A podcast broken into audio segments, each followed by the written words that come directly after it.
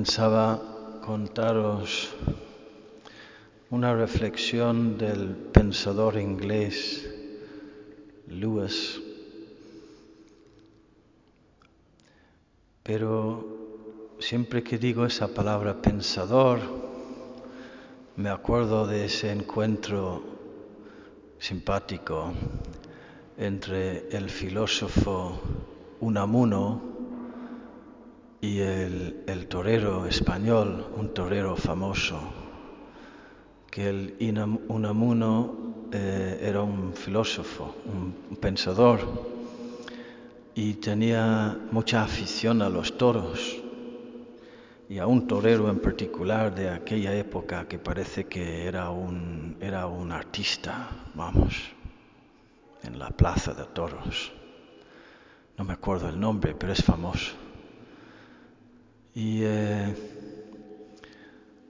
sabiendo que estaban en un restaurante comiendo el torero, Unamuno procuró estar ahí para acercarse a él y darle la mano y expresarle su admiración. Y entró con su gente, siempre tenía gente alrededor de él también, y se acercó y se inclinó. Yo soy tal, a usted le tengo una admiración muy grande, ¿le importa si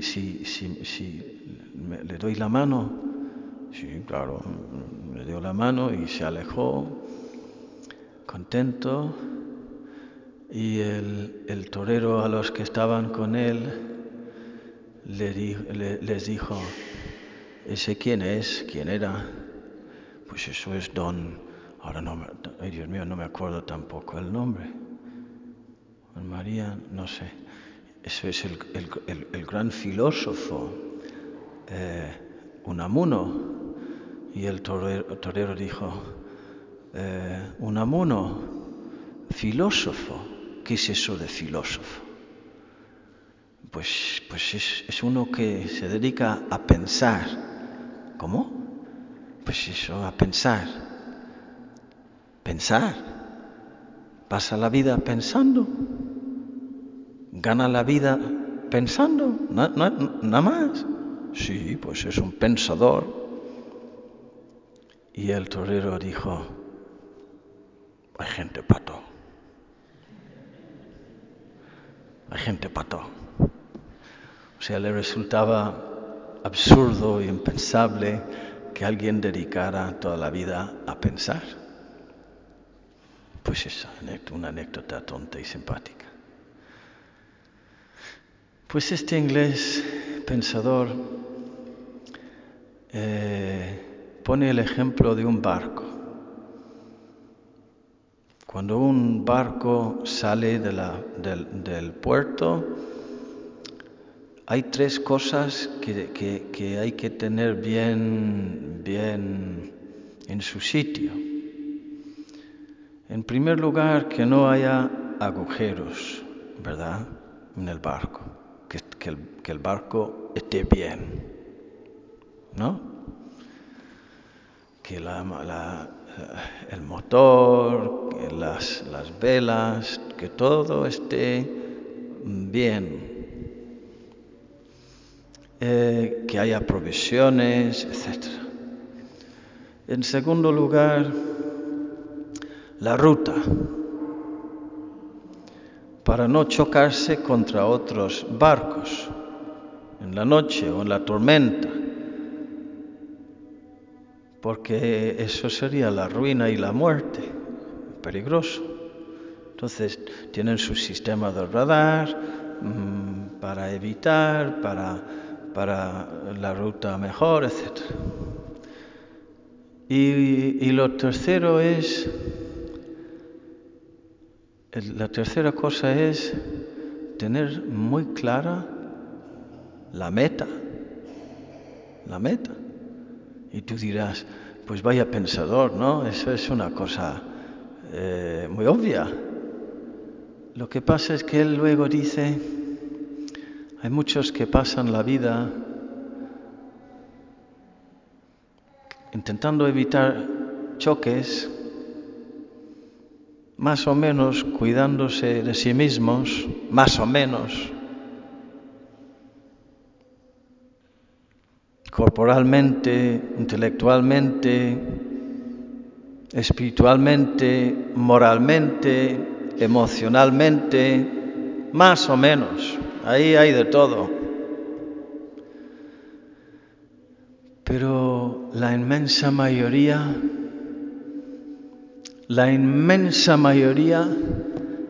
no saben a dónde van. No piensan en la meta. Y si no piensas en la meta, no te estás cuidando bien a ti mismo y tampoco vas a saber navegar las aguas con los demás. Condenas tu vida al fracaso y la frustración. Y sin embargo, dice este hombre, que así andan la inmensa mayoría de los seres humanos. Hoy Jesús nos habla de la meta. ¿A dónde vamos? No se turbe tu corazón. Cree en Dios y cree también en mí. Pequeñita mía, pequeñito mío. Pon tu mirada en la meta, que es la meta. La felicidad eterna, el gozo, la paz, el amor, el éxtasis, inimaginable, pero aunque sea inimaginable, algo puedes intuir. Me voy a prepararos un lugar. Cuando vaya y os prepare un lugar, volveré y os llevaré conmigo. Él está en ello. Para que donde estoy yo estéis también vosotros. Y luego dice Tomás, no sabemos a dónde vas, ¿cómo podemos saber el camino? Yo soy el camino. Fijaos que Jesús no dice, yo te estoy señalando el camino, yo os he señalado el camino. No dice eso. Jesús no es el que señala el camino, es el camino. ¿Qué significa eso? Pues que no es el que desde fuera dice, vete por ahí.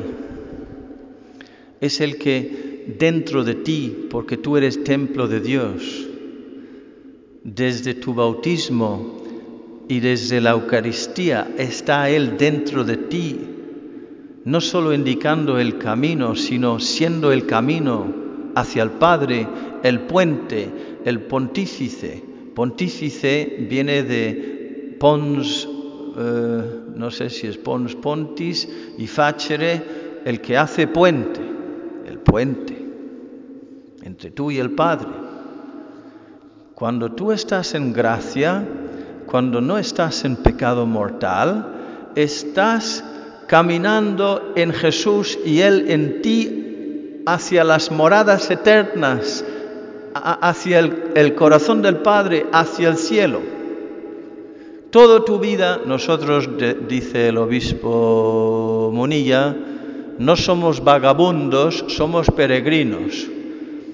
El vagabundo va, pues va a golpe de impulsos, por ahí, por allá, está más perdido que otra cosa. Mientras que el peregrino, mientras no estés en pecado mortal, mientras estés en gracia, Jesucristo está en ti y tú en Él, caminando hacia el Padre, hacia el cielo. Esa es la meta. Y conviene todos los días. Luego puede uno pensar, ay, Dios mío, no pienso en eso porque no sé si voy a llegar. Con lo débil que soy, con los pecados que he cometido. Y desde ahí uno tiene que decir, Señor, jamás permitas que me separe de ti. Manténme en el buen camino. Ayúdame, acompáñame, oriéntame. Habla, Señor, que tu siervo escucha qué tengo que hacer, qué tengo que cambiar, por dónde tengo que ir en esta situación y en esta otra. Pero desde la confianza y desde estas palabras de Jesús que te está prometiendo, que te espera y que te acompaña. Y desde ahí pues tendremos las fuerzas para decir gozosamente cada día nuestro sí. Ya sabéis el camino. Vamos a seguir ahora con la Eucaristía y vamos a pedir al Señor por la intercesión de nuestra Madre de Fátima. La Virgen de Fátima vino para señalarnos otra vez el camino, cambiar de rumbo. Y los que estáis ya en el buen camino, pues un poquito más rápido, con más ganas, con más alegría, con más ritmo, con más chispa, con más esperanza, que así sea.